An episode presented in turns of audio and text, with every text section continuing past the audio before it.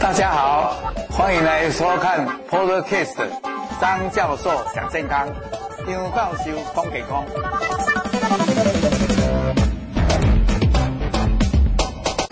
各位亲爱的朋友，大家午安，又到我们直播的节目。啊，咱这个节目要来讲的，拢是咧讲健康的。啊，今仔是要讲乳癌的代志，咱特别请到，特地请到了，哎，也是我的以前的台大的好同事。那也跟我在一起在澄清医院，我当院长的时候，他当副院长，后来他升任成澄清医院的院长。那么在两年前，他又去了这个光田医院的大甲院区当院长。那他专门的就是乳癌跟大肠直肠癌。那现在几乎都是在做乳癌的这些预防、诊断、治疗的工作。那我们今天很高兴，他要跟我们讲的题目就是乳癌术后。我们知道现在乳癌术后或者治疗后，诶存活率很高，所以现在都有长期的这些康复者。那这长期的康复者有很多的问题。那这边他就要特别跟我们讲的是骨骼方面的，还有化疗以后的一些认知的问题。啊，我们很高兴，我就不多浪费时间，我们以热烈掌声来谢谢，哎，欢迎我们的钟院长。好，那我们钟院长来请。呃，谢谢张教授。那也呃，各位呃贵宾，大家午安，大家好。好。今天很谢谢张教授给我这个机会来在这里向向各位诶讨论有关乳癌术后病患的照顾哈。这个为什么这个重要？主要是因为现在乳癌的存活率高，所以在台湾可能有二三十万的乳癌术后的病人哦，在需要人家照护。那所以这个。乳癌术后病患的照护的人数不少，哦，等一下会跟大家讲说这个这个人数是怎么算的，哈。那我们就要向大家报告说，从饮食品质、骨质保养以及认知功能的几方面，我们来做一些讨论，哈。当然，我们晓得在台湾癌症发生率以个案来讲，大肠癌是最多，大概一年有一万六千多，但是乳癌。也有相当多的病人。那乳癌这个主要是发生在女性病人，每年大概有近一万四千人会罹患乳癌，这还是不包括所谓的原位癌。哦，如果再加包括原位癌，可能还要再加上两千人左右。哈，那在这里面，如果说我们去看这个百分比，哈，发生率百分比来讲，百分比。在女性乳癌十万人有百分之七十八的发生率，这个比例比大肠癌高非常非常的多，那也比以前我们所认知的肝癌、肺癌也相差很多哈。所以女性乳癌它的发生率的确是在台湾已经变成一个问题哦。那这个问题哦，从这里可以看得出来，它的发生率。跟其他的癌症有所不同，是在于说，它的发生率是节节上升。从一九九六年到现在二十年来，它的发生率的成长率，从这个图上就可以看得出来。哦，成长率是台湾的癌症最高的一个癌症，其他的癌症，大肠癌稍有嗯稍有增加，那肝癌已经在减少当中。所以，乳癌现在变成我们社会上的癌症治疗一个非常重大的一个一个问题啊。那乳癌会增加的原因，其实我想简单的讲，就是我们现在社会西化哈，高脂高卡路里的饮食增加哦。那另外哦，出经较早，停经较晚，这个也是原因之一。那至于说饮酒啊，还有一些荷尔蒙的用药增加。在现在也是会造成乳癌增加的原因。另外一个就是跟我们国安问题，所谓的少子化有关，主要就是现在的妇女都比较晚婚，晚婚的话，那生产就比较晚，那甚至于有的不结婚，不结婚的话就减少怀孕生产哦。啊，哺乳呢，因为大家都要上班哦，啊，所以现在哺乳期我所问到的一些。一些病人，那哺乳最多就是一个月，非常少的病人能够哺乳超过两个月，哦，啊，所以这种情形之下，哈、哦，加上不婚，可能需要避孕用药，所以乳癌的增加是可以可以被被预测得到的。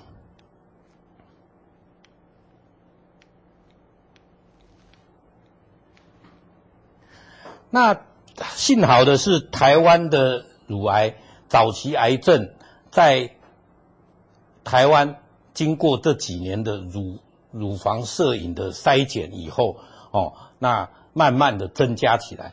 因为早期癌症发现，那早期治疗，那它的存活率自然就高，那就有相当多的病人在这段存活的期间需要人家照顾。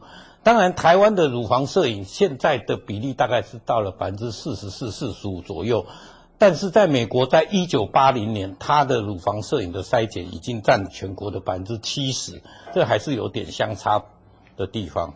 嗯，那我们可以看得出来，哈，在台湾的这个这个。乳癌的发生率主要是在比较年轻的女性，大概四十五、五十、五十五左右。但是在美国，它女发生的这个乳癌大概都是七十岁以上。哦，这个是一个很大的不同。哦，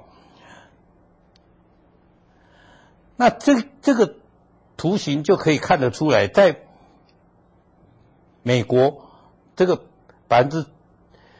大部分的乳癌都是七十岁左右，那在台湾呢？这几年下来都是在四十五到五十岁。那这个是过去二十年统计的结果哦。但是将来再过十年会怎么样呢？其实这在在呃有关的资料显示哈，我们二零一六年比一九九七年这二十年来的发生率从百分之。万分之六十上升到万分之一百二十八，这是指光女性来讲，哦，年增的变化率是百分之五点六二，急速上升。那诊断的平均年龄事实上也是从五十岁一直上升到五十六岁，哦，那预测到二零二五年以后的发生率其实是会到。比一百二万分之一百二十八会上升到一百四十八，但是到二零二五年到二零三五年以后，它的发生率其实就已经平稳了，大概不会再上去。那这些这时候的这个发生率就和西方国家类似。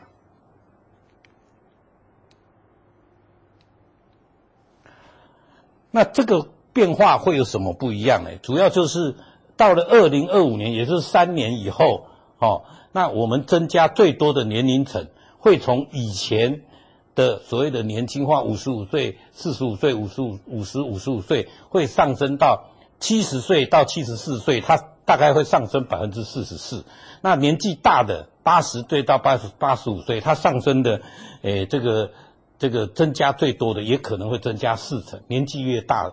的那年龄的族群呢，反而是四十到四十五岁。以前我们说台湾很重要的一群乳癌的病人，它的增加率相对只会增加百分之零点七三，所以大于五十岁以后罹患乳癌的危险性就会比现在更高了哈。所以这个发生率可以看得出来，在过去十年是全面上升，各各各个的年纪都会上升，倒是三年以后再到十年。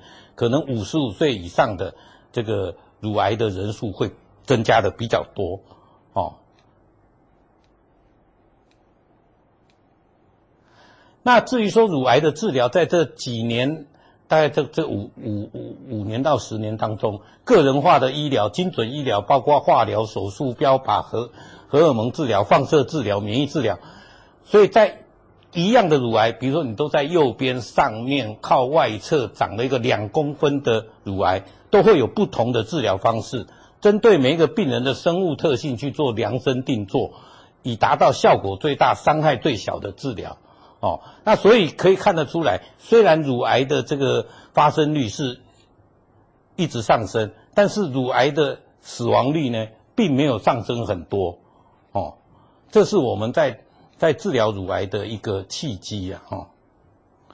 那这里可以看得出来，哈，在台湾的乳癌的存活率，第一期零零期几乎是百分之百，就是我们讲的原位癌，大概五年的存活率大概百分之百。那第一期百分之九十五到百分之七九十七，第二期呢大概是百分之八十五到八十七，第三期百分之五十五，第四期百分之十五。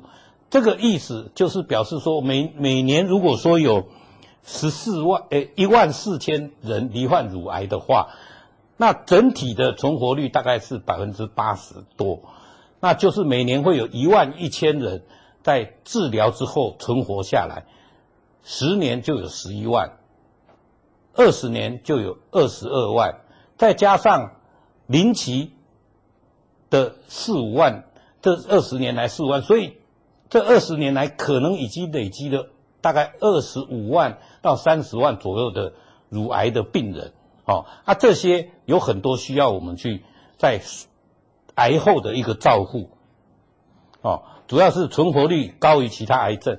我们晓得乳癌它的存活率比我们现在台湾的肺癌、肝癌、大大肠癌都都长很多哦，啊，所以在这，啊，另外它吃药的时间也非常的长长。我想大家都了解，他的和如果百分之八十多的病人，他必须要。长期吃荷尔蒙五到十年，哦，啊，所以很容易有机会得到第二种癌症以及慢性疾病，比如心血管疾病、糖尿病、骨质疏松，所以最终会影响存活率的，反而可能是其他的原因，不见得是乳癌，哦。那乳癌的病患人数持续增加，那乳癌长期存活率因为有较佳的五年存活率，所以人数一直增长。那在治疗完成之后，其实，在生理层面、心理层面，还是会受到不同的程度的冲击。那这个身心灵的受创，其实不见得在你治疗完了以后就结束了。很多病人他在治疗完以后，他还是有一个心理压力，他非常的担心是不是会复发，会不会转移。哦，所以心理困扰慢慢就会变成一个慢性的问题产生出来。那在治疗完以后，如果你是个年轻的、年轻的这个这个乳癌病人，可能治疗就一年两年就治疗完。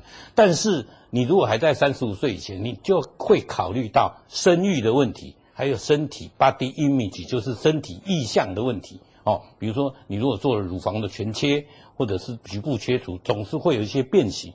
但是到了三十五岁到六十五岁。那要考虑的那就更多，也就是大部分的乳癌的病人在接在接受治疗的时候，其实他们不会想那么多，但是治疗完了以后，在追踪期或者吃荷尔蒙那个时期，那他会想到家庭照顾的问题、经济支柱的问题，还有体力的问题，哦，还有婚姻的问题，这些都是在癌后要考虑的。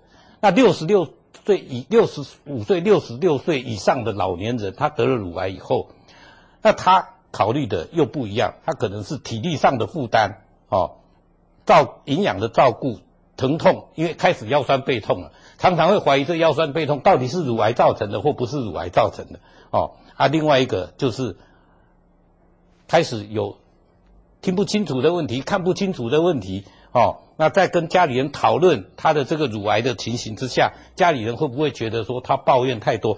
这个都是相当多要照顾的地方。所以我我们是认为说，患者要学习正面思考，哦，那正面思考就需要有正确的所谓的资讯来源，哦，然后让让诶病人能够来应对这个癌后人生。那陪伴的人。就希望能够用尊重的态度来陪伴这个患者。那照顾者当然，诶，我看到很多呃，就是比较严重的乳癌，他旁边照顾的人都精疲力竭。那将来应该要做什么喘息服务啦，什么都希望呃可以教导给给陪伴者或照顾者。哦，那至于说在治疗期间的，我们我就先不聊。但是在治疗期间，说老实话哦，在生理心理。或身心灵方面都有它一定的需要照顾的地方，这有一点和癌后的照顾是不太一样，因为当时的反应可能相当的强大。那至于说癌后的照顾，等一下再跟大家再报告一下哈。那至于说癌后常见的具体表现，常常病人会觉得治疗之后，哦，他开始因为那种治疗，不管你是打了化疗或者电疗或者是荷尔蒙治疗，他都会觉得腰酸背痛，很奇怪。不然说乳房的旁边伤口在痛，不然有的时候肩膀会痛啊，这个都是之后照顾的问题啊。另外还是会累，很奇怪，明明已经治疗两年以后，他还是会觉得累哦啊。另外认知功能会减退啊，另外性功能也也会有障碍的病人也不少哦。那所以这种我必须要讲，这个这个癌症的治疗，乳癌的治疗必须要延延延续到治疗后期。第一个是社会支持，所谓的社会支持就是减少消消极孤独。就像我们这个乳癌防治基金会办的病友会，我们希望有更多的病友一起来参加，因为我们晓得支持性薄弱的，就是你你手术完。治疗完，天天躲在家里，自己自己在想事情，好，而没有人鼓励的话，啊，通常他的复发都会比较高，啊，另外压力也会比较大，啊，压力会助长肿瘤细胞的生长，造成扩散，哦，那我们可以在病友会里面，哦，做一些瑜伽放松、冥想来减轻压力，哦，那至于说让优质睡眠，哦，健康饮食，就是会跟大家再报告一下，我们来做怎么样的健康饮食以及。运动的控制，哦，这个简单的讲，就是在百分之七十的乳癌的病人术后都有过重及肥胖的问题，这是统计数字，哦。那如果说过重及肥胖，事实上也会增加乳癌的复发的几率，哦，所以饮食的营养、运动、健康生活是预防癌后慢性病发生很重要的一点哦。在这里可以先讲说，低脂肪哦，减少摄入的卡路里的百分比。一般来讲，脂肪的这个占我们饮食的百分比应该是差不多百分之三十三左右，三分之一。但是如果说你是一个乳癌的病人，那希望能够减少百分之二十的乳脂肪的摄入率，它可以减少乳癌的死亡的风险百分之十四。哦，那规律的运动。有氧运动一周一周做两次，每次做六十分钟，可以使你手术完以后的肺脏哦可以完全恢复。那在对照组，如果你不做运动的话，可能整个肺功能在你手术完、治疗完，因为化化学治疗也会造成肺功能的下降，会下降百分之四左右哦。所以如果说你也不做运动，饮食没有调整的话，那体重一定会增加。啊，慢性病也会跟着体重增加而上升，所以很重要很重要的一点，刚才有讲，有非常多的乳癌的病人到后来就变成体重上升。啊，我的病人也是一样，很多就是 手手术完、治疗完，治疗的时候化疗都会体体重减轻嘛，啊，等到没有化疗开始吃荷尔蒙，就慢慢慢慢。就体重增加了哈，所以控制体重还是相当的重要。所以正确的饮食，而不是，但是在这个饮食的控制，主要是要正确的控制饮食，而不是吃更多的营养。很多就说要吃补啦，要吃什么啦，但是补常常都是拿那个什么，诶阿金介绍的啦，阿高介绍的啦，啊或者是什么，诶请给木送来的啦，这些补就一直吃，越吃就越胖，但是真的对。癌后的照顾比较好嘛？其实也没有了哈。那真正我们的根据诶统计哈，大概有三分之一的病人是有摄取足量的蔬果，哦，这蔬果很重要，但是很多的病人是没有摄取足量的蔬果，所以在台湾的乳癌的病人哈，他对于不该吃的饮食警觉性比较高哦。比如说我昨天看门诊，就有一个病患拿拿拿。拿那个药，哎，成药来给我看，哦，他说他腰酸背痛，就拿来一个，哎，第一包，哎，他说，哎，哦，这哦，这维骨力哦，就是那个市上卖，啊，维骨力里面，这个维骨力还是综合的，它里面也有掺有钙，钙的这个东西，好，他说，然后问我能不能吃，啊，我说啊，那个还可以吃了，接着他又拿了一个综合维他命，啊，里面也有钙，哎，奇怪，啊，这个钙。诶，一天要吃三颗，这个是阿金送的，那个是钱木送的啊。然后，诶，一天三颗，里面的钙含量三颗就一千五百 microgram，就就超过我我们我们平常的量哦。啊，这时候你要看说，诶，第一样药和第二样药两个药都有钙，这时候要怎么评判？他怎么吃？他就去教他哦，不能通通吃下去，通通吃下去就过量。接着没有完，他还拿第三个出来，生土养保养丸哦。他那个我就没办法，我虽然信中中医师，但是我说，因为它上面写的都是中药，那个成分都看不懂啊，都是中药，我觉得这个真的没办法。啊，他就说这个是什么亲戚送的啦，一一罐五千块啦，不吃可惜。哇，那如果不吃可惜，通通吃下去会不会怎样？就没有人知道。所以在台湾很多乳癌的病人不该吃的东西哦，他常常要吃下去，因为送来了嘛。他每次送都说这个很高贵，很贵啦，什么什么冬虫夏草都在里面，我也不知道那个吃下去会怎么样，因为我们西医真的是不太了解。但是对于基本的健康的维护，该吃的分量通常都会比较忽略了哦，真的是真的。所以我现在只是还是要呼吁一下，高纤低脂或者是低脂肪的、低糖的哦，或者是红肉，还是要限制，避免加工肉品，减少。酒精饮料，避免烟草制品，这些是一个基本的概念哦。他、啊、如果没有做到基本的概念去吃那些补品，其实不见不见得是有益了哈。他、哦啊、另外一篇诶论文也是表示说，乳癌之后的患者能够符合营养师所所需要能够遵循的蛋、豆腐、鱼类、奶类、蔬菜、蔬蔬蔬果类能够符合的，才只有三。三分之一到三分之二而已，还是有很多病人对这些饮食他是不太在意，最后造成肥胖的问题。哦，所以很重要一点，减少肉类，增加蔬果，这个是基本概念。哦，但是其实在统计上面哦，很奇怪，诶，术后诶治罹患病一到五年，诶，大家都很遵守。但是我们刚才讲的说，这个时间很长嘛，可能会到十年、十五年。他、五年以后，其实大家都忘记了，他、就就就就随便吃了哦。他、啊、这个都是我们乳癌病患常常常会有的问题了哈、哦。那我们再讲下去，就是骨质疏松。骨质疏松哈、哦，其实台湾的乳癌危险性大概是四十岁，现在就是四十岁开始就可能发生。那在五十五岁到六十岁中间风险最高，但是这个时间却是最容易产生骨质疏松的年龄，所以它也是一个非常重要的一个议题。这骨质疏松是什么意思？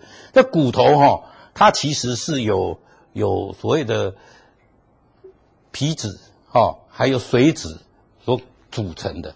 所谓的髓质，它里面会有一些小柱、小梁，把它撑起来。这骨头其实它的结构就好像是我们的钢架、钢骨的建筑物。那些钢骨的建筑，那些钢骨在里面哈，就是我们讲的骨小梁哦。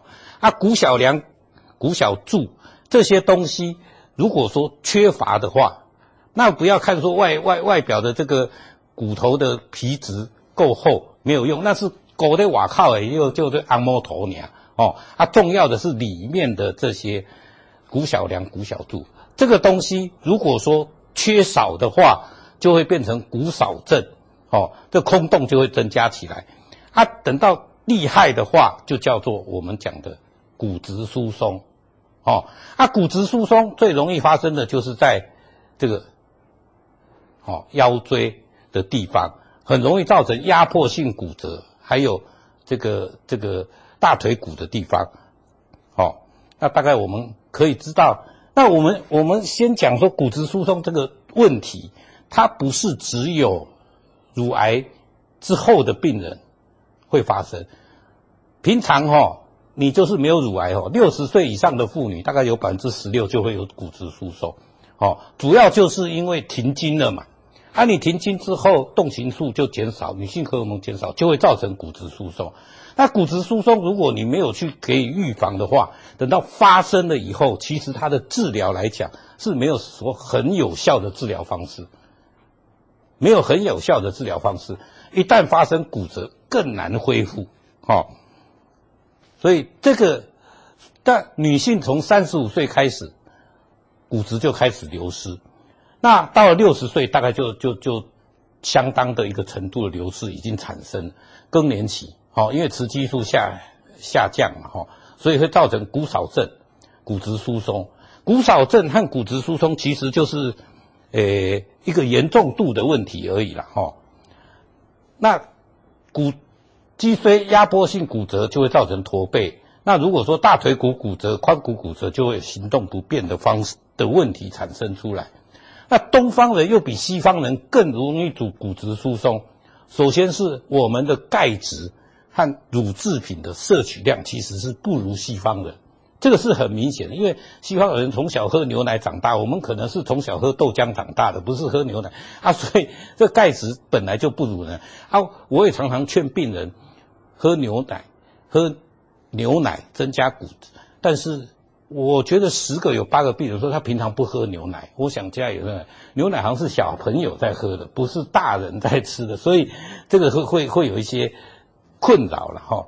那另外慢性病用药也会造成骨质疏松。如果如果洗肾的病人啊，或者你使用一些胃药、制酸剂，或者是要用类固醇的话，也会造成骨质疏松。那有的人是很多病人他卵巢是切除的。哦，比如说他有什么巧克力囊肿啦，或者是说子宫内膜异位，常常就是卵卵巢就拿掉，他自己也不知道这个影响力，这个影响多大，其实就是造成骨质疏松嘛，哦。那如果说骨质疏松在腰椎骨，哦，它就疼痛或者是驼背，那怎么会发生呢？常常都是发生之后自己才知道骨质疏松，什么样？提重物一提以后腰就直不起来，哦啊，还有。比如说是一咳嗽，咳嗽以后忽然腰痛，哎，去检查，哎，那个骨骨头扁掉了，这叫压迫性骨折。啊，这时候才知道骨质疏松，他平常没有注意到。哦，那大腿骨的颈部常常最最容易看到的病人是在浴室滑倒。啊，平常我们年轻人在浴室滑倒就站起来。啊，但是老年人如果是在浴室滑倒，就站不起来，才知道骨折。啊，另外有一部分的是在长期卧床的病人，啊，外劳给他一翻身就断掉，也是有，这都是骨质疏松。那有没有注意到？其实一开始并没有注意到，啊，等到你骨折以后才去测，啊，才知道骨质疏松。其实那时候都已经太晚。所以，乳癌的病人一定一定要告诉他。这个骨质疏松有可能会发生，哦，那手腕骨常常是一跌倒，手一撑它就断掉，啊、平常手一撑还是站起来就好了，哦，啊，所以这个都是会发生的。那乳癌本身一般来讲预后良好，长期存活，所以越长期存活的话，哦，骨质的健康和骨折的预防就变成乳癌病史十分重要的健康议题，我们一定一定都会跟病人强调这个。他、啊、在这里讲，就是我们需要吃高钙、鲜乳、优格，这是乳制品。啊，至于说高高蛋白的摄取，哈、啊，另外一些小鱼干啦，或者是深色蔬菜啦，哈、哦，这些都有钙质，哈、哦。啊，传统豆腐从其实从饮食里面就可以补充到钙钙质，不见得一定要去吃刚才什么维骨力啦，还是说是什么。但是如果不足的话，需要补，比如说你是骨少症或者那可能还是需要那。骨质疏松就表示骨质本身就不致密嘛，容易引起骨折。在美国哈，就有五十四万人有骨质疏松的问题。那停经以后的妇女就会有一病况产生，这个和有没有癌症没有关系，但是用癌症以后、乳癌之后的一些用药会加重骨质疏松影响的程度，这是必然的哦。那发生骨折的时候，那时候你要再把病人弄回来，其实是很困难，因为骨折以后一定有不不良的反应。你说骨，尤其是愈合，所谓的愈合就是骨头要长回去，不管你是打钉子、打打打什么骨锁啦，哈，骨头的锁片啊什么，你有骨质疏松的话，其实骨头就长得不会很好，它长回去，别人可能。一个半月可以长回去，你可能搞了三年，你也不一定长得回去。所以骨质疏松真的是很麻烦哦。那我们说，为什么乳癌的治疗会增加骨质疏松的危险度？主要是因为会造成乳癌的一个原因就是动情激素哦。啊，动情激素如果说是维持骨质密度的一个重要荷尔蒙，那这就会有一个矛盾的情况产生。那乳癌的病人，他不管是你用手术、化疗，都会造成病人卵巢功能的下降。化疗也会造成卵巢功能。啊，卵巢是产生动情激素的器官，所以会造成骨质疏松产生出来。尤其是本来是停经前的妇女，你治疗以后发生停经的现象，那骨质疏松就开始产生了。哦，但是我们在在治疗病人的时候，哦，正常的停经，哦，骨质的流失的变化可以看一下，哈，大概这么这么一点点，一定会产生的。但是如果说我们手手术乳癌后，你是荷尔蒙接受体阳性的话，你使用的药物叫做芳香环酶抑制剂，哇，这个骨质流失的变化就会相当的明显，哦。但是如果我们是用泰莫西芬，我想大家可能都了解说，荷尔蒙治疗一个是泰莫西芬，一个是芳芳香环酶抑制剂，泰莫西芬反而相反，它。让骨质是有比较好固本的一个作用在哦，所以使用泰莫西芬是有它的好处。但是你在做化疗的时候哦，当然那时候不会用荷尔蒙治疗，那时候会造成的卵巢失能，它造成的骨质流失非常的严重。还有一个情形就是我们在打这个促性腺激素释放剂的类似物，这个是在。诶，管状 A 型的年轻的停经前的妇女，哦，我们有的时候想加强她的这个卵巢抑制的能力，所以就会打这个药。打这个药也会会造成这个骨质流失的重大因素之一。当然，打这个药是为顾什么？为了顾了顾让病人以后的存活率可以上升，所以才打这个药。所以你就要去权衡到底哪一个比较重要。不管怎么样。在用到这些可能会造成骨质疏疏松流失的药物，我们一定要跟病人讲多补充什么东西。刚才讲的小鱼啦，哦，高钙牛奶啦，深深色蔬菜啦，这些都一定要跟病人讲哦。那至于说有用荷尔蒙治疗的病人，其实我们的建议是两年就要做一次骨质密度的检查，两年就要做一次，哦。那泰莫西芬本身有抗骨吸收的作用，较不会造成骨质疏松。但是芳香环酶抑制剂，这个是很芳香环酶抑制剂是用在诶停经后的妇女常常在用，所以停经后本来就骨质疏松，用来芳香环酶更容易造成骨质疏松，这个一定要跟病人提醒哈。那在美国的 NIH 的研究显示，在乳癌的患者中，确实存在增加骨折的风险性。所以我们在治疗病人的时候，当整体的治疗告一段落以后，一定要跟病人强调这个事情，而且时间越长，我们就也不能松懈，两年就要做一次骨质密度的检查，一有问题随时处理。好，那基本上哪些病人比较容易造成骨质疏松？一个是体型偏瘦。哦，有家族史。刚才有讲哦，乳癌的病人有很多，诶，在手术完以后，在追踪期间就开始胖起来，哦，但是也不能瘦到不得了啊！你如果太瘦的话，骨质疏松的危险性会增加，这叫做过犹不及啦。所以我们是希望病人维持一个正常的体态，而不是说，诶，不要不要。体重增加，那就一直瘦，一直瘦，也不能这样啊，这个会造成骨质疏松哦。啊，早期停经的妇女没有月经史啊，另外你有用用药的病人，比如说甲状腺功能低下啦，或气喘啊，用药，钙质摄取不足，缺少运动，吸烟，吸烟和饮酒，大家就觉得吸烟和饮酒有可能会影响骨质疏松吗？的确哈，我们看这一张哈，从这里你可以看得到。你喝酒每天两三杯，它骨质疏松的危险因子哦可以上升一点七倍。你吸烟哦，可以上升一点六倍。所以这两个东西，你可能觉得这两个东西跟骨质有什么关系？的确就是有关系。统计起来，它会造成相对加重骨质疏松的危险因子，也是它是有一个原因之一。哦，那甚至于它们的危险性比你使用刚才看的芳香环酶抑制剂还要再高。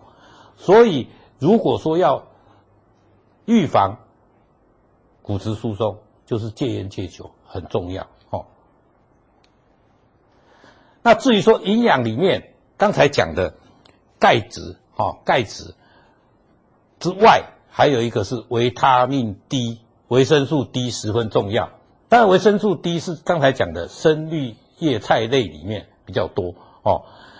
那至于说维生素 D，它是可以把钙质转换到这个骨头里面去的一个帮助的因素，所以维他命 D 哦的吸的存在和钙质的吸收有相当的关系。啊，刚才我讲过，钙质的每天的摄取量，哦，你如果是七十岁以上是要一千两百米诶毫克，哦，它大于五十岁一千毫克就够了，不要吃一堆，吃到一一一一千五百两千毫克是没有必要，只会变成结石了。哦啊，所以这个很多补药里面哈、哦，它的成分其实要特别特别的注注意的，里面都有这个东西。那再讲一下维他命 D 本身，它食物的来源是蛋黄、海水鱼以及肝脏。每天维他命 D 的摄取量是六百到八百国际单位。哦，当然维他命 D 再跟大家看下下一张。哦，除了你用摄取之外，用吃的以外，哈、哦。很重要，很重要一点就是晒太阳。你每天至少晒太阳十五分钟，就可以补充维他命 D。维他命 D 本身是可以从阳光来，没有那么困难了，还要去买四五千块的，所以每天去晒太阳十五分钟就好了。哦，它食物里面哦，鲑鱼啦、动物肝脏啦、蛋黄里面就有。哦，最重要的就是晒太阳。其实晒太阳就是叫你去运动啊，这么简单哈。哦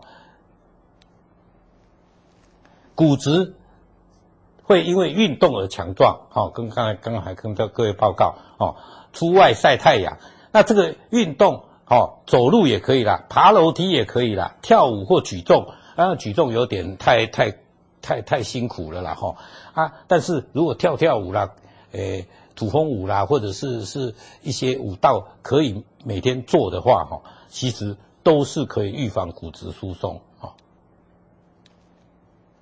好我们这里写的时候，每天上午十点前，因为中午去晒太阳有点好像很怪了哈。你超十点前，下午两点以后比较不会那么热的时候晒太阳十五分钟，维他命 D 可以转换成为维他命 D。那至于说运动哦，健走、慢跑、爬楼梯都可以，很简单啊。另外饮食调教，刚才跟大家报告过嘛哈。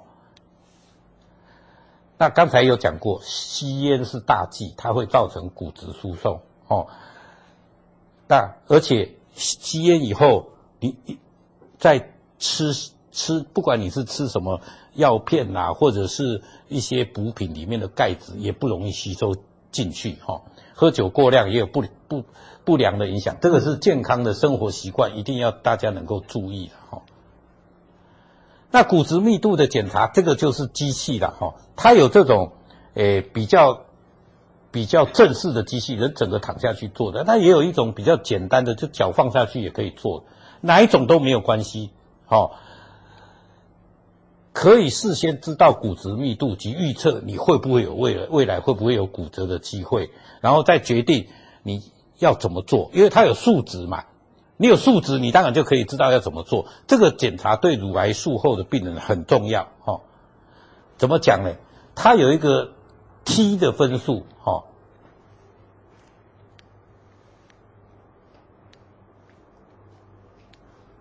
诶，转不回来，好，这个啊，跟大家报告一下，这个有一个 T 的分数，就是骨质密度的 T 的分数，通常哈大于负一点五的时候，哈，那其实你就继续追踪，哦，那你可以的话就是。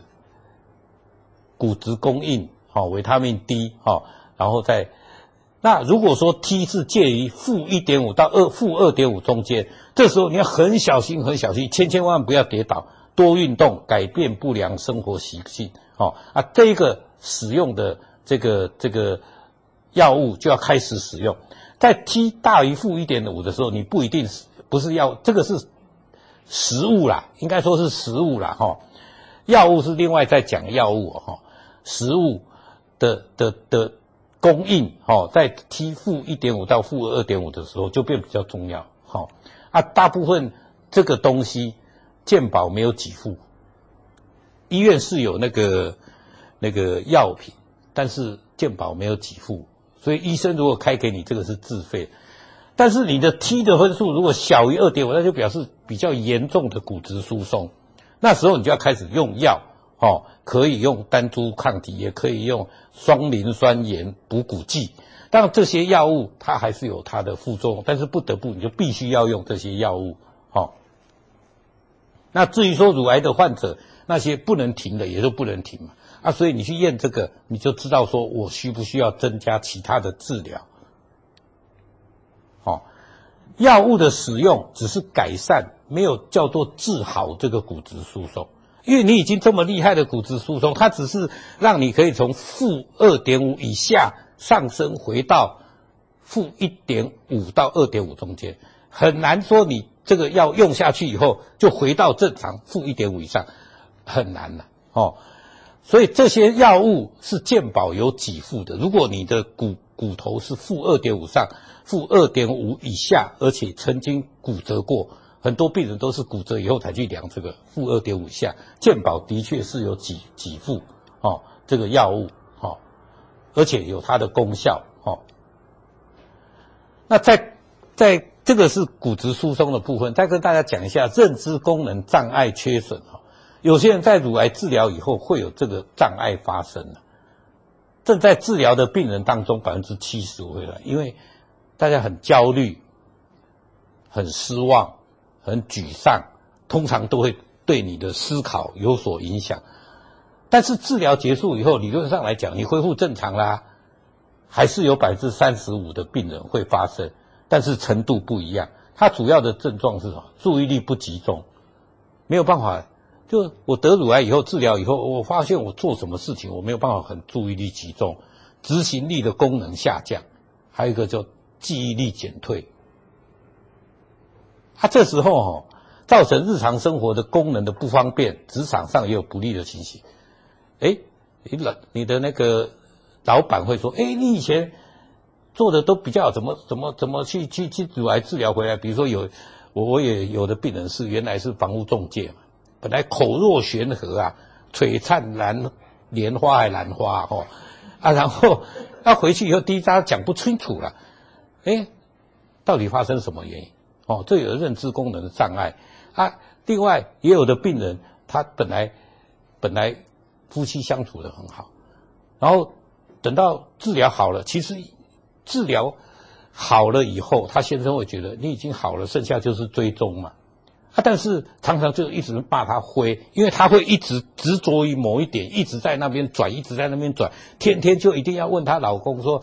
哎，我是不是会转移？我是不是会复发？一天要问个两三次，啊，这个就是认知功能障碍。那那老公被他问的烦了，就说他欢呐，你知道吗？你知道欢是什么意思吗？啊，欢就是一种认知功能障碍，啊，这种就会造成他的这个这个日常生活的困扰。但是的确是有病人这个样子，那就是需要怎么办呢？哦，啊，这个可以检查得出来了，哦。现在的神经科有一种叫做神经功能认知检查评估，哦，神经一般的医院的神经科都有这一项检查。你检查以后，到底分数够不够？是不是有这个认知障碍？如果有这个认知障碍，是可以做复健的群体治疗、认知治疗，是可以把一些可逆性的因子克服，去转换，不见得说这个。欢就是没得药医，人家以前说啊，欢是个性问题，个性没得办法医。但是如果你是检查出来是有有认知功能的障碍，其实是可以把它回转回来。当然原因很多啦，哈，看治疗的时候发生的疲倦、失眠和忧郁有关。老年人反而老年人比较容易发生哦。所以你会觉得你的诶，比如说你的诶，这个这个妈妈得了乳癌，七十多岁，他本来耳朵都听不清楚，所以你跟他解释一堆听不听，但是他就乖乖的给你去治疗。他治疗完以后，一开始就不讲话，诶，他本来会讲话，怎么变不讲话？其实这个跟认知功能障碍是有关系的。好、哦，当然在年轻的时候是跟动情激素的代谢基因也有关系了哈啊，但是它是可以治疗。啊，另外一个叫癌疲惫，癌疲惫这个问题不只是你在做乳癌治疗的时候会有癌疲惫，你在乳癌治疗完之后，哎，还是会觉得累，好像就是病人会讲说，哎，我看他吸，他天吸，就是上班没力啦、疲倦啦这些问题。当然，我们要承认，有的时候病人做完治疗以后，他是会有贫血啦，或者是一些。甲状腺功能的障碍啦，或者是这个这个时候，哦，心脏功能异常也会造成疲惫，哦，比如说我们我们打化疗，有些会造成心脏功能的衰减，那你要去检查看是不是心脏没力，所以它吸，哦，啊，另外情绪压力、睡眠、疼痛都和这个有关系，哦，整天没有精神，提不起提不起劲，那发生的比率大概。各个报告不一样，有的甚至于高达九成。哦，当然我们不能天天说，哎，你是不是骗人？其实没有，这个病人真的是会有这个问题在。这时候要怎么办？啊，就是还是一样，回到刚才骨质疏松的规规则运动，对这个有帮助。你天天窝在家里，越想越钻牛角尖，那不如出去走一走，运动一下，哦。啊，从事认知行为的治疗一样，哎，这个也是认知行为。癌疲惫，一直天天叫累，也是一种认知行为的异常，哦。但这个用药的效果是比较差了，哦。当然也有一些药物可以用，不过这个可是对于疼痛的那种抱怨比较有效了，哈，哦。那。最后再讲一个性生活的困扰，其实这个这个问题哈，在台湾的病人都比较隐晦，不会讲，哦，但是有没有这个问题？一定有，一定有。啊，我偶尔也会病人讲，当然对我来讲，病人不像骨质疏松，我会去提醒提醒他做检查什么，但是这个哈。诶，说老实话，我我做医生这样，我还不知道怎么去跟病人。诶，你性生活满不满意啊？就是你你乳癌的病人治疗完以后，你性生，我都很少问的。但是除非病人来告诉，有一个病人哈，他三十几岁而已，那他就做治疗，最后他使用药物荷尔蒙治疗，他就告诉我说，他现在看到他先生就怕。看到他先生就怕，我说为什么？他就说很痛，痛到好像刀在割一样。哦，我说哦，那我大概了解，他就这么含蓄讲，但是就是这样，所以一直躲，他躲来躲去，那婚姻怎么办？哦，你你已经得乳癌，然后然后啊，你要叫你先生怎么办？我也不知道，但是还有一点点可以解决的了哈。他晓得说。女性，哦，她做完治疗以后，性欲会降低，润滑度会减少，兴奋度会减低，哦，性交疼痛也可能会发生。但是在台湾可能会去找医生的不多啦，啊，就是一直躲，一直躲，一直跑，啊，最后婚姻破裂就这样而已了，哈、哦。那化疗的时候发生的比例比较高，你如果是使用。芳芳香环酶就是 AI 的时候，它会加重性交程度以及润滑度会减低很多，就会很干很涩哦。它、啊、这种情形，如果说是阴道干燥的病人，因为就停经以后也会有这种情形，但停经以后发生这个问题的程度比较没有这么严重。但是你一旦用了荷尔蒙下去，这个程度会非常严重。那时候我们也只能跟病人讲说，我有一种阴道的润滑剂，它是没有荷尔蒙、水溶性的，水溶性的来使用看看。那另外一个就是要转给心理师做心理治疗、团体治疗，所以团体治疗找他先生一起来讲怎么办哦。然后心理咨商支持团体的教育哦。那另外呢，当然坊间如果你是一个单纯的停经后的妇女，产生阴道性交疼痛的话，性生活不满意。妇产科医师最容易的就是把这个含有动情激素的塞塞剂塞进去，那就等于是停经症候群嘛，把把这个动情激素再加上去，女性荷尔蒙啊，但是在乳癌患者，这个不千千万万不能这样做哦。你少量使用，如果说使用六周，好像是可以，但是有很多报告说这样也是不行哦。那如果你在使用 AI 的这个芳香环酶抑制剂，也不合适使用。那病人怎么办？那家庭因心理压力也大哈，还就会产生所谓的忧郁症啊，什么很多问题。这时候要引介心理师，所以在癌症治疗、乳癌治疗里面，很多团队都会有有心理师，哦，癌症心理治疗的时候都会有心理师来做这一方面的开导，哦。所以我讲这些，大概今天跟大家报告，就是希望每一位。乳癌病患在存活的都还是有满意而且积极的日常生活，让人生比较能够更快乐。哦啊，今天的报告就到这里，谢谢。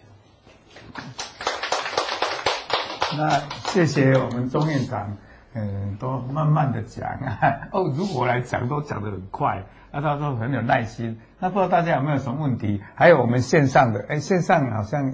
有一个问题了，请问钟院长，认知功能障碍如果拖越久，是不是越难恢复？这没没有没有错啦，拖越久的话哦，他的那个根据我们复健科那边跟我们讲，他的呃恢复率是比较差。所以认知功能障碍，比如说你要早期警觉到，哎，这个是不是癌后的认知功能障碍？不要把所有的事情都当做退化哦，比如说他讲话。不清楚或者，那、啊、这些都可以先去检查，确定到底是脑的问题还是心理的问题。啊，如果是心理的问题，你要赶快去治疗，他恢复的机会比较大。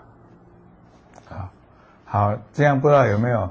哎，所以凡是你觉得说，哎，好像注意力比较不集中，好像容易忘东忘西，或者好像哎处理事情起来稍微笨手笨脚的时候。也可以去请教医生啊，甚至也可以诶找神经科的医生。刚才钟院长的神经认知功能的检查表，这个都是有他们的那个，而且它可以分那个诶程度上的差别，这个都很重要。好，那么我们在座的，我们有没有诶？我们都不晓得有没有什么问题？哎，勇敢一点。还有我们的。还有一个就是我想要请教这个钟院长的，就是说，诶，那个化疗以后，人家说化疗脑，那是不是诶，有的人比较容易，有人不容易，或者哪一种药比较会认知上比较差的，有没有这样的差别？比如说小红梅会不会？小红梅我知道大概都是心脏的毒性比较强，哦，啊，像那个诶白金类的，叫肾脏比较强，哎，有没有什么药？诶，说会影响神经功能的，有没有这样的诶这些报告？周边神经的其实是那个那个太平洋太平洋紫杉醇，哈啊紫杉醇类的是比较容易，但是中枢神经的是比较少，很多还是心理的变化比较多了。诶，化疗的药物，诶，因为很多病人对化疗的排斥，哦啊，它会造成心理的一些一些沮丧，还有。这个心理的忧郁，这些会影响到他的一些日常作为，这是很明显可以看得到的。哎，请问一下，就是小红莓是不是对心脏的有一些是毒性比较负担比较重？没有错，小红梅这一类的东西哈，小红梅还有贺癌品，哦，那这两个东西就是在。记录上是对心脏它有它的毒性，但是一般来讲，我们在打小红梅之前，我们都一定会做一个心脏功能的测试，啊，左心室的那个压出的比例一定要超过百分之六十，我们才会使用小红梅，这是很慎重的事情，如果说没有超过这个数值哈，可能就要改换其他的药物。所以这个小红梅都会事先都会做那个心脏超音波，还不只是做心电图，因为心电图呈现的那个功能数据上比较不足以，所以都会用心脏超音波。啊，像刚才钟院长讲的那个左心式的那个，好像胖虎，好像马达那输出的功能，在没有正常人的百分之六十以上就不行用这个药。那一般来讲，那个贺癌平也是有，但是那贺癌平的心脏那个毒性就比较低一点。那一般我们这样在台湾就不喜欢跟小红莓跟这个贺癌平合用。那如果要用都分开。诶，小红莓打完，啊，再来再打诶，贺癌平跟那个紫杉酸肽变酸，就是个道理。那这个诶，贺癌平的这个为什么会，就是说有人讲，因为我们贺癌平说打那个喝吐过度表现，那我们身体上其他喝吐过度表现比较多一点的地方，就是在心脏啊，然后在那个肠胃道。还有人在皮肤上，所以有人就会有皮疹，还、啊、有人就会肠胃道不舒服，有人就心脏毒性，那但是都很低。所以我因为觉得说有的病人问我这些，所以有时候我就去了解，大概是这样。但是这个喝吐的事情就很微妙，一点点而已，比较不要担心。那那个刚才也要请教一下这个，哎，这个癌症疲劳哈，那这个是等长期以后也有。啊，那这个时候癌症疲劳的时候，有没有什么方法可以补救？癌症疲劳的这个，其实刚才有讲过嘛。如果到长期的时候，那已经没有打化疗了，也不是手术了，没有什么，那就是很多是心理的压力，就是认属于认知功能障碍的某一部分。他如果天天都在抱怨，很稀，他没有力气或怎么样，那其实你看是病人，所以。那个时候可以去检查看看，那个呃神经科的检查，哦，啊当然一开始我们刚才讲过，有没有贫血，甲状腺功能有没有正常，心脏的那个你不要打了打了小红梅以后是心脏卡不烂造成的这个疲惫，都有可能是造成的原因。这时候我们要先排除掉以后再来讲，啊所以这个是有可能。对，所以这个癌症疲惫哦，就变成被那个。世界卫生组织也列成一种叫做癌因性，就是因为癌造成的。所以像刚才钟院长讲的，诶，可能认知上的，可能用药上，啊，可能心理上的。但是有一部分的人就是奇怪，他就是疲劳。那疲劳这种叫做 CRF 这个简写。那现在呢，有好像健保局、健保署也通过了一种像瑞士黄芪的萃取物，哎，既然有效。而且是临床试验证实的，所以现在可以用那个。那好像有时候有一个标准的，他们那个癌疲惫也有一个，就是说你按照癌的评估标准，啊，你要几度以上再使。那像讲你记忆力歹，嗯，那么多买不偌济嘛，不要紧呢。啊，那买真济都别使咧。好像你走路啊，就忘记回家了。但是有的还要过修外使还可以啊，所以这个就是还是有程度上的差别。那这个好，现在我们很多人又回来问了，那个。骨质疏松跟骨转移有什么关联没有？比如说，骨质疏松人会比较骨转移吗？哎，这个很有趣哦。行，我们中间查个，我我查过是没有 没有相相关性。对，有人会说，哎，我看疏松，哎，看看转移没有是，所以这个要跟你确定哦，没有相关。没有。好，再来，我们现在要和我们治疗副作用较小的药有没有？有。副作用小的有没有？